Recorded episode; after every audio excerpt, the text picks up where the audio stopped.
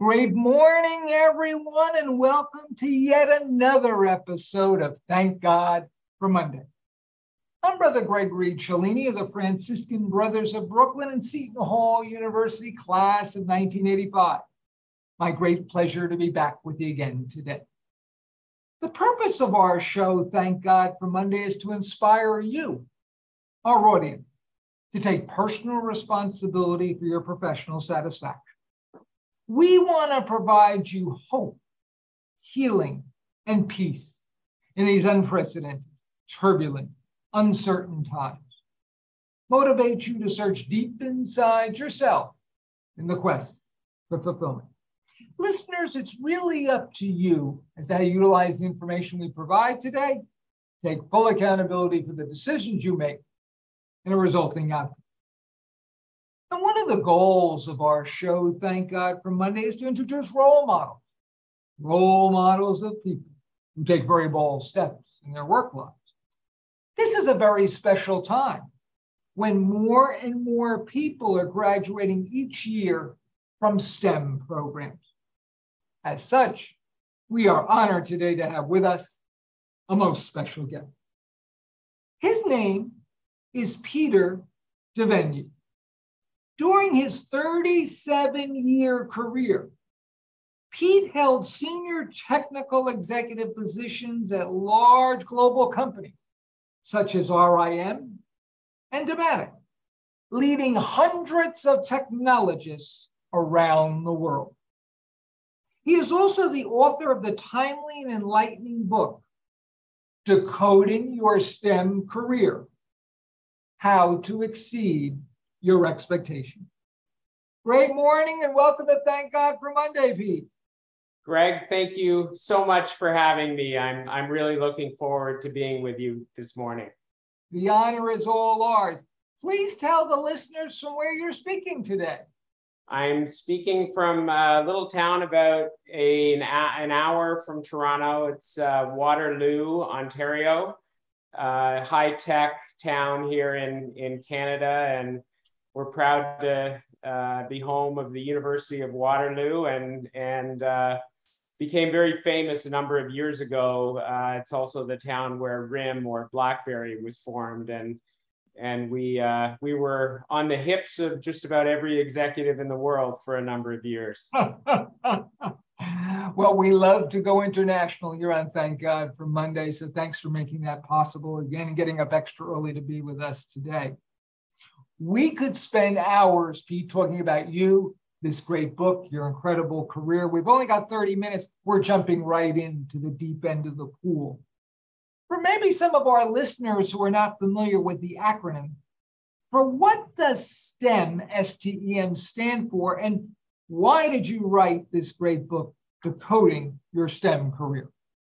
Well, and, and thanks for asking that, um, Greg. So STEM stands for science, technology, engineering, and math. And as you so rightly pointed out in your introduction, there are huge numbers of graduates from these programs every year all over the world. In fact, there's around 10 million new graduates from STEM programs globally. Wow. About 600,000 or a little north of that in the US alone.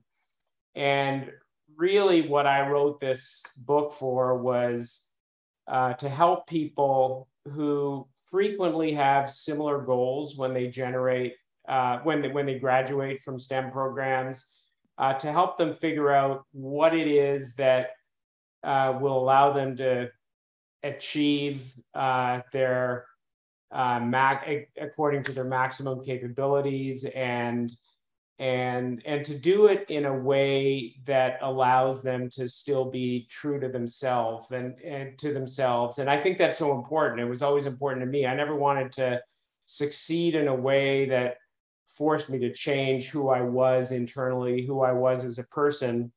And over a long career, you start to figure out what are those key capabilities that allow you to succeed according to your potential, but also remain who you really are inside. Oh, that's so critical, no doubt about it. Now, can you please give us a quick overview of this great book and share who might benefit from these insights, please? Yeah, uh, and, and thanks. So, the way I open the book, and and one of an author who I really like uh, reading about is is is Malcolm Gladwell, and I, I like uh, his books because um, they're they're always founded in in great research.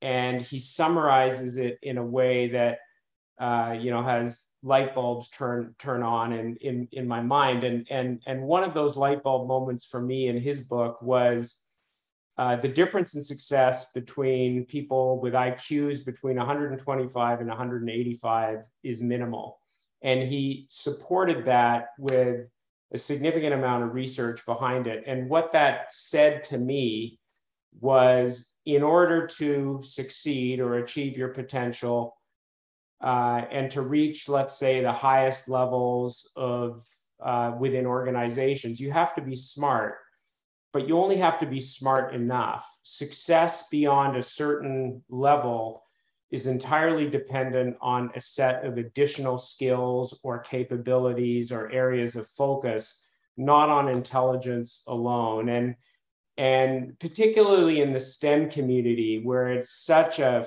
focused learning of technologies, which is changing all the time, so many technologists can get lost in that world and somehow lose sight of all of these other skills that are so critical in order to uh, you know truly reach the level that they may be aspiring to achieve and, and that's really what the book was all about uh, certainly uh, translates to other industries. I think anybody can read this book. You don't have to be in a STEM program by any means. It's not a technical book at all, but many of the stories will particularly resonate for those that are uh, more in a technical career path. But, uh, but the learnings are certainly universal. The audience here on Thank God for Monday is well aware. I'm a terrible reader, but even I picked up this book and could read it and read it earnestly and enjoy it. I think that speaks volumes as to how you wrote this book for everyone. So kudos to you, Pete, uh, for that. Thank you. Now, one of the other great things about this book, all the stories you share, you are not shy about sharing your personal experiences as a technology executive and how that really helped you grow in your career.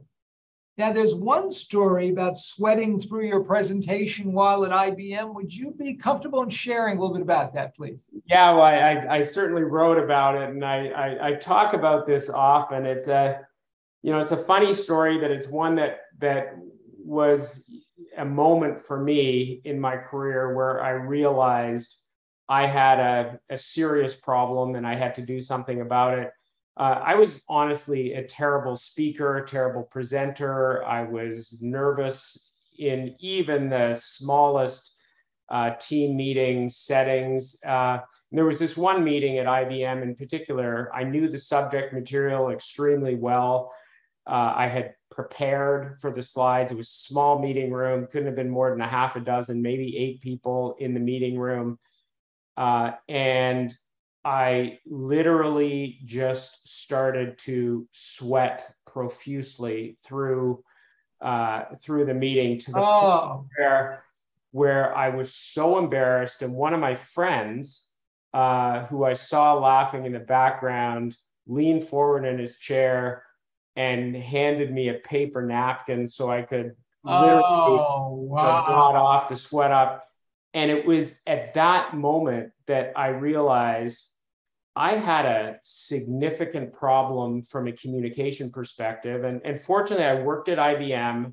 IBM was phenomenal, probably the best company on the planet at the time for educating you in literally any area of need. And I went on an intensive communication course, uh, which helped me perhaps more than any other course I've ever taken in my life. I learned how to communicate comfortably in small meetings, large meetings, one on one conversations in my personal life, giving speeches. But I think back to that moment as being this inflection point.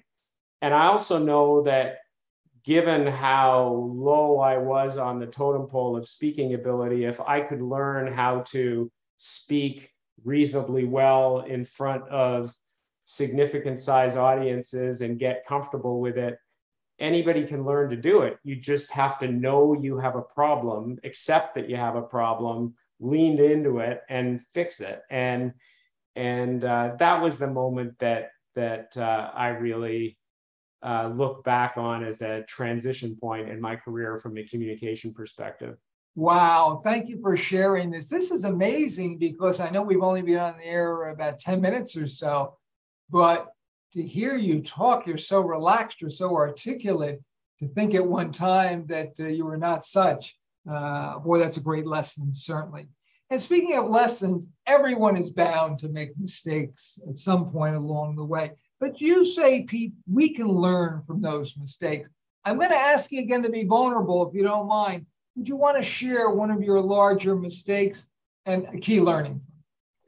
Yeah, and and and thanks again for that. And and I I'm a big believer that that uh, we do learn better from our mistakes than our successes, and we have to be willing to to speak about them and speak about them publicly.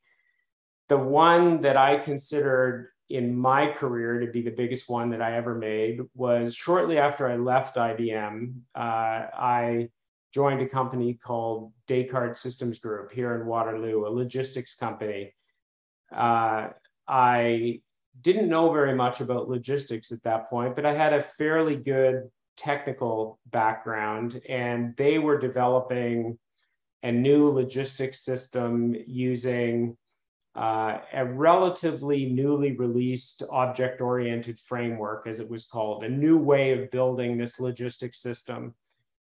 And it didn't take me long when I got there to realize that the system that they had chosen was probably not the right direction to go.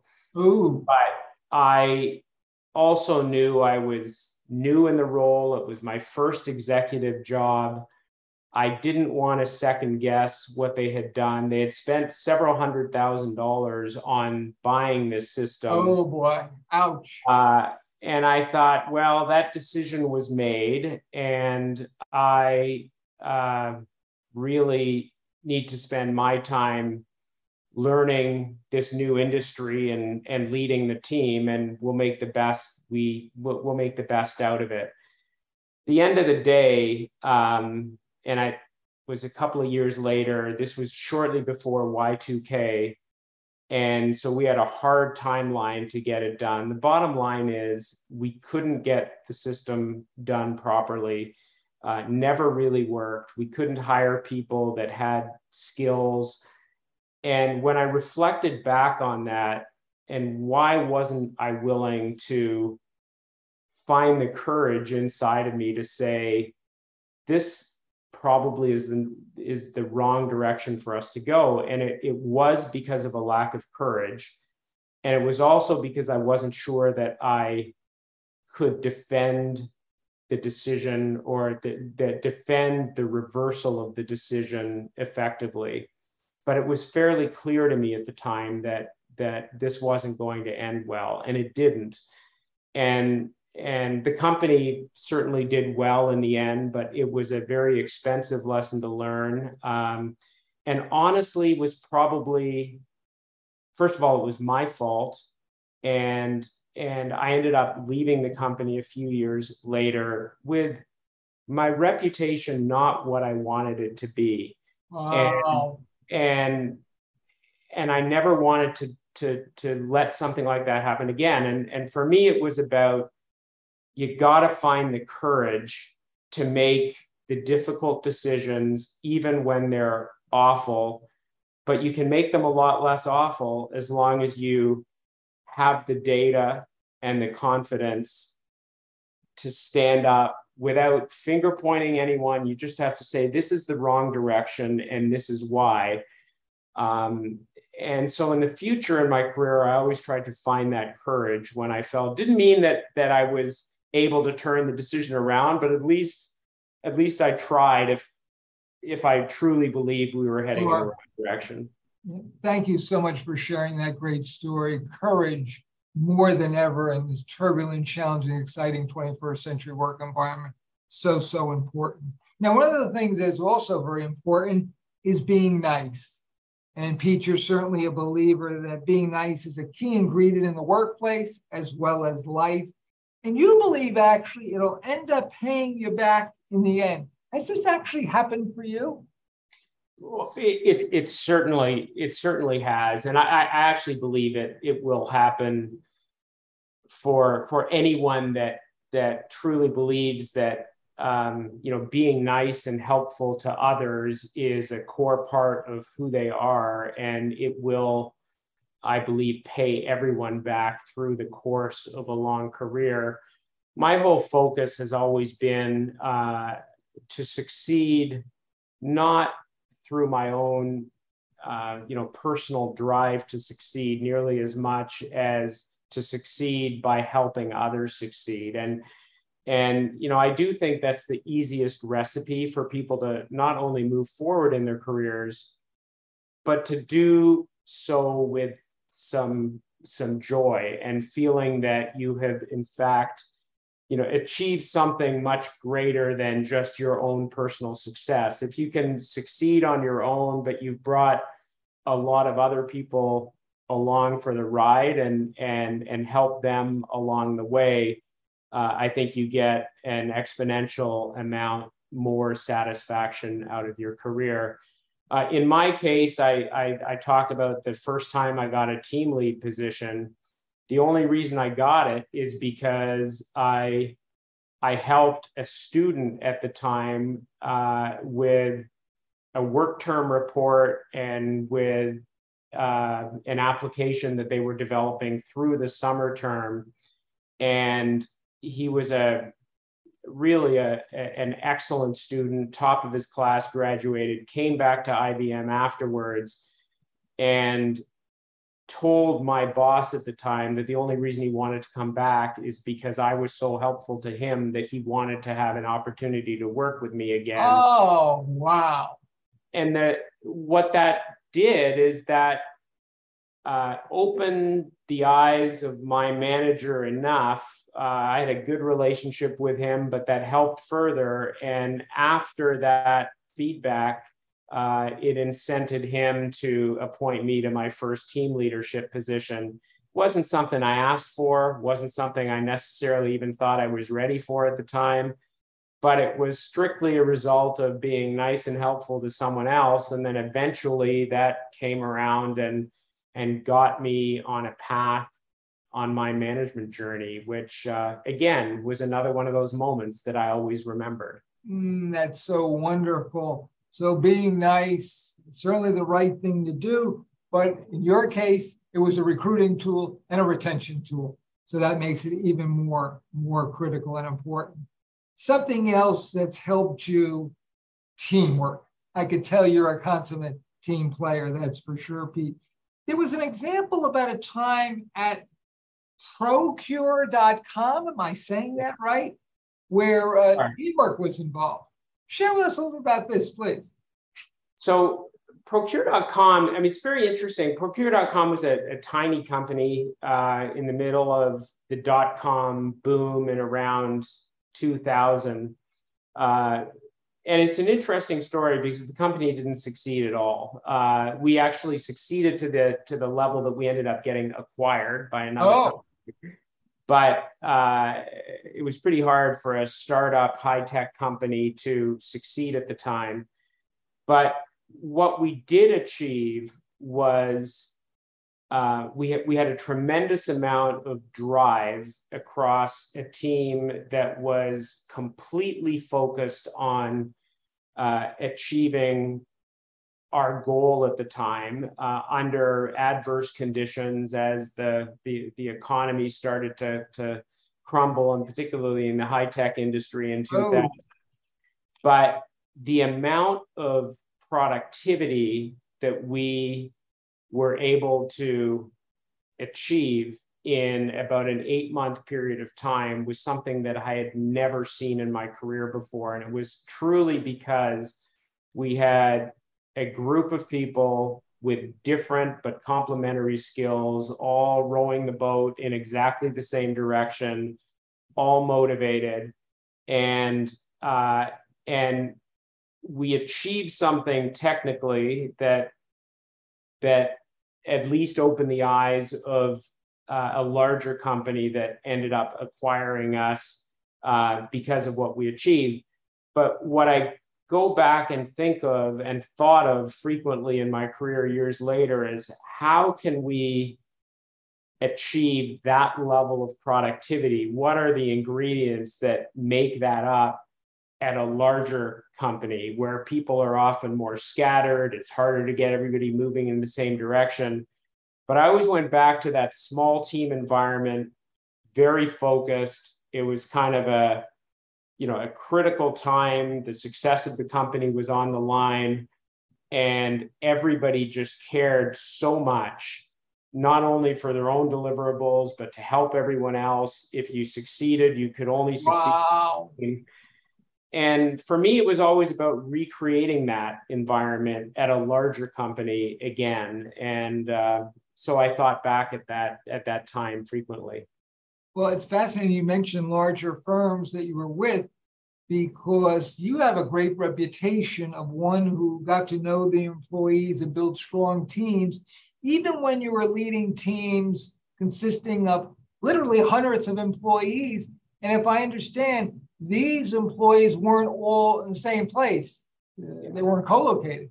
How, how, did you do this? What were some of the methods you used? Uh, well, to, to me, leadership was always about getting to know your employees at some letter, level and knowing their names. Uh, it's not that hard to know names of you know several hundred people you know that in your in your personal life it takes a little bit of of, of effort and you have to um, you have to make that effort so uh, I hated walking down the hallway and seeing somebody in the building, particularly the one that I was uh, had my office in, and not knowing who that person was. So I made a commitment to myself that uh, if somebody was on my team or in the environment that I was working, I wanted to, I wanted to know who they were, and not just at some high level, but but have some kind of a relationship with them. So what I started to do was anytime somebody new started, um, I would, uh, and you know, quarterly. So anybody that started within that quarter, I would have uh, meetings. We used to call them pizza with Pete meetings. At, oh. at, just get together and just have a two-hour conversation. I would do the same thing in remote offices. Whenever I was there, I'd get smaller groups of 10, 15 people together, always rotating it but that changed everything because it wasn't about giving um, direction in those meetings. It was literally about getting to know each other and having a honest conversation about what's working in the company, what isn't, about you know any issues somebody was wanted to talk about personally that they were experiencing in their in their work life or any beliefs that they had that we should do and just having a comfortable conversation that would then spur on all sorts of coffee maker conversations. People would knock on my door. I would just create an environment where you could then comfortably have conversations with people and they weren't, you know, concerned that am I approachable? Am I not approachable? And for me, it was all about creating that approachability and making sure that we were all comfortable talking to each other. And and and then people would just start talking to me at you know, when I went to get a coffee or when I'm walking down the hall. Oh, and, wow. and it over time, you get to know everybody pretty easily. And, and, uh, uh, and that's, I think, part of what leadership is about. You have to be outgoing enough. Doesn't mean you have to be an extrovert. You just have to be outgoing enough to to to get comfortable having these conversations and make other people go, you know, feel comfortable in that environment. Oh, that is absolutely terrific. We've got about six minutes only, sadly. We could talk all day, but I have still a couple of important questions for you. We've got the class of 2022, who we congratulate again, many who graduated in May and are now in their careers. Any advice for the class of 2022, Pete? Well, yeah, I mean the you know I I think in any career and you know we we graduate from the programs that that that we're in i think uh, i think there's a couple of things that that uh, everybody has to focus on number one is you don't have to have a passion for what what you want to do going forward in your career you have to be interested in in what you want to do you have to be willing to work hard and you have to pick something that you think you naturally have some level of, of gift at. So you, you, you probably don't want to pick something that you're you're you're naturally not very very good at. It's going to be a, a harder hill. But but I never believed that this is my passion no matter what i'm going to go after it i think that passion can grow over time but you have to be interested enough and and I would say for the first six, seven years of your career, don't try to get into management too quickly. Learn the job, learn what the people, if you do want to go into management or leadership over time, learn what the job really is, feel it, and understand how you want to be treated as a manager and then and by your managers so that you know how you want to lead other people um, from all the things you learned when you were in when you were uh, uh, starting out your career. So find something that you like even if it's not a passion. Focus hard on it. Do it for a number of years and then learn all the things that you commit that you want to do when you move into a leadership uh, role one day. And I think it'll serve you well. I, I personally, for me, people that move into management too quickly and they really didn't understand what it was to be an individual contributor in a role and all the the challenges that go along with that uh, have a harder time becoming really good leaders of others. Boy, that's so well said. It's ironic because I had a 30 year career in pharmaceuticals before becoming a Franciscan brother. And I look back and one of the biggest mistakes I made was really not learning the pharmaceutical business. It sounds silly. I was there 30 years, but I really didn't learn the business. Yeah. I could have contributed so much more to the organization. I was in finance and I thought it was enough just to know finance and accounting. I needed to know how the pharmaceutical industry worked and how a pharmaceutical company ran. And I did not know that. And my contribution was significantly limited. Uh, well, it's interesting that it's interesting that you uh, uh, that you say that, and and you know I think it's so important to learn a lot, and then when you learn early in your career, then there becomes this notion of learning how to learn, and it just becomes easier to learn other new things, and you're less nervous about it. You're more confident that uh, okay, I don't really know that, but I know I can learn it, and and uh, and it it, it just leads to, to to good good things down the road if if you put that time in early on. No question about that. Pete, we've saved the most important question for last. From where can our loyal listeners purchase Decoding Your STEM Career? How can they best follow you? Well, um, and thanks for asking that, Greg. It's uh, so Decoding Your STEM Career is available uh, pretty much anywhere uh, online, uh, Amazon certainly, but uh, uh, any any of your favorite online bookstores uh, carries it. And and I can be followed at at petedevenny.com, p e t e d e v e n y i.com. Uh, it's got links to the books there. I have I have blogs. Um, uh, various interesting links, and uh, and most importantly, I love being contacted by people that have input, uh, maybe feedback on the book, questions about anything else, and certainly go out of my way to uh, to respond to anyone that's kind enough to to reach out to me. Um, so I love love hearing from uh, from people that I hadn't heard from before. Listeners, no excuse. Pete's opened the door for you for clear, transparent two-way communication with him do yourself a favor, pick up this great book, Decoding Your STEM Career How to Exceed Your Expectations. And I'm going to say, please pick up one for yourself, pick up one for someone else. As great Franciscans, we don't hold on to the good, we share the good. And this book has a lot of good in it. So please, please, please do yourself a favor, do someone else a favor, and don't hesitate to reach out to Pete. We got a lot of nuggets already this morning. Let's keep this conversation going. Pete Devenny, thank you so much for being with us today, and thank God for Monday. Uh, we've been enlightened. We've certainly been inspired. Uh, I now have a much better sense of what STEM is all about, what decoding the STEM career is all about. So thank you, thank you, thank you. Continued success and joy and happiness and contribution. All this great work you're doing up there uh, in beautiful Canada. Such a pleasure to be on your show. Thank you so much for having me, Greg. Listeners, guess what? We're out of time. Greg saying our hope and prayer is that when you wake up on Monday morning, just like Pete does, you'll say, Thank God for Monday. Until next week for another episode of Thank God for Monday, have a great week, everyone. Talk to you next week. Bye bye.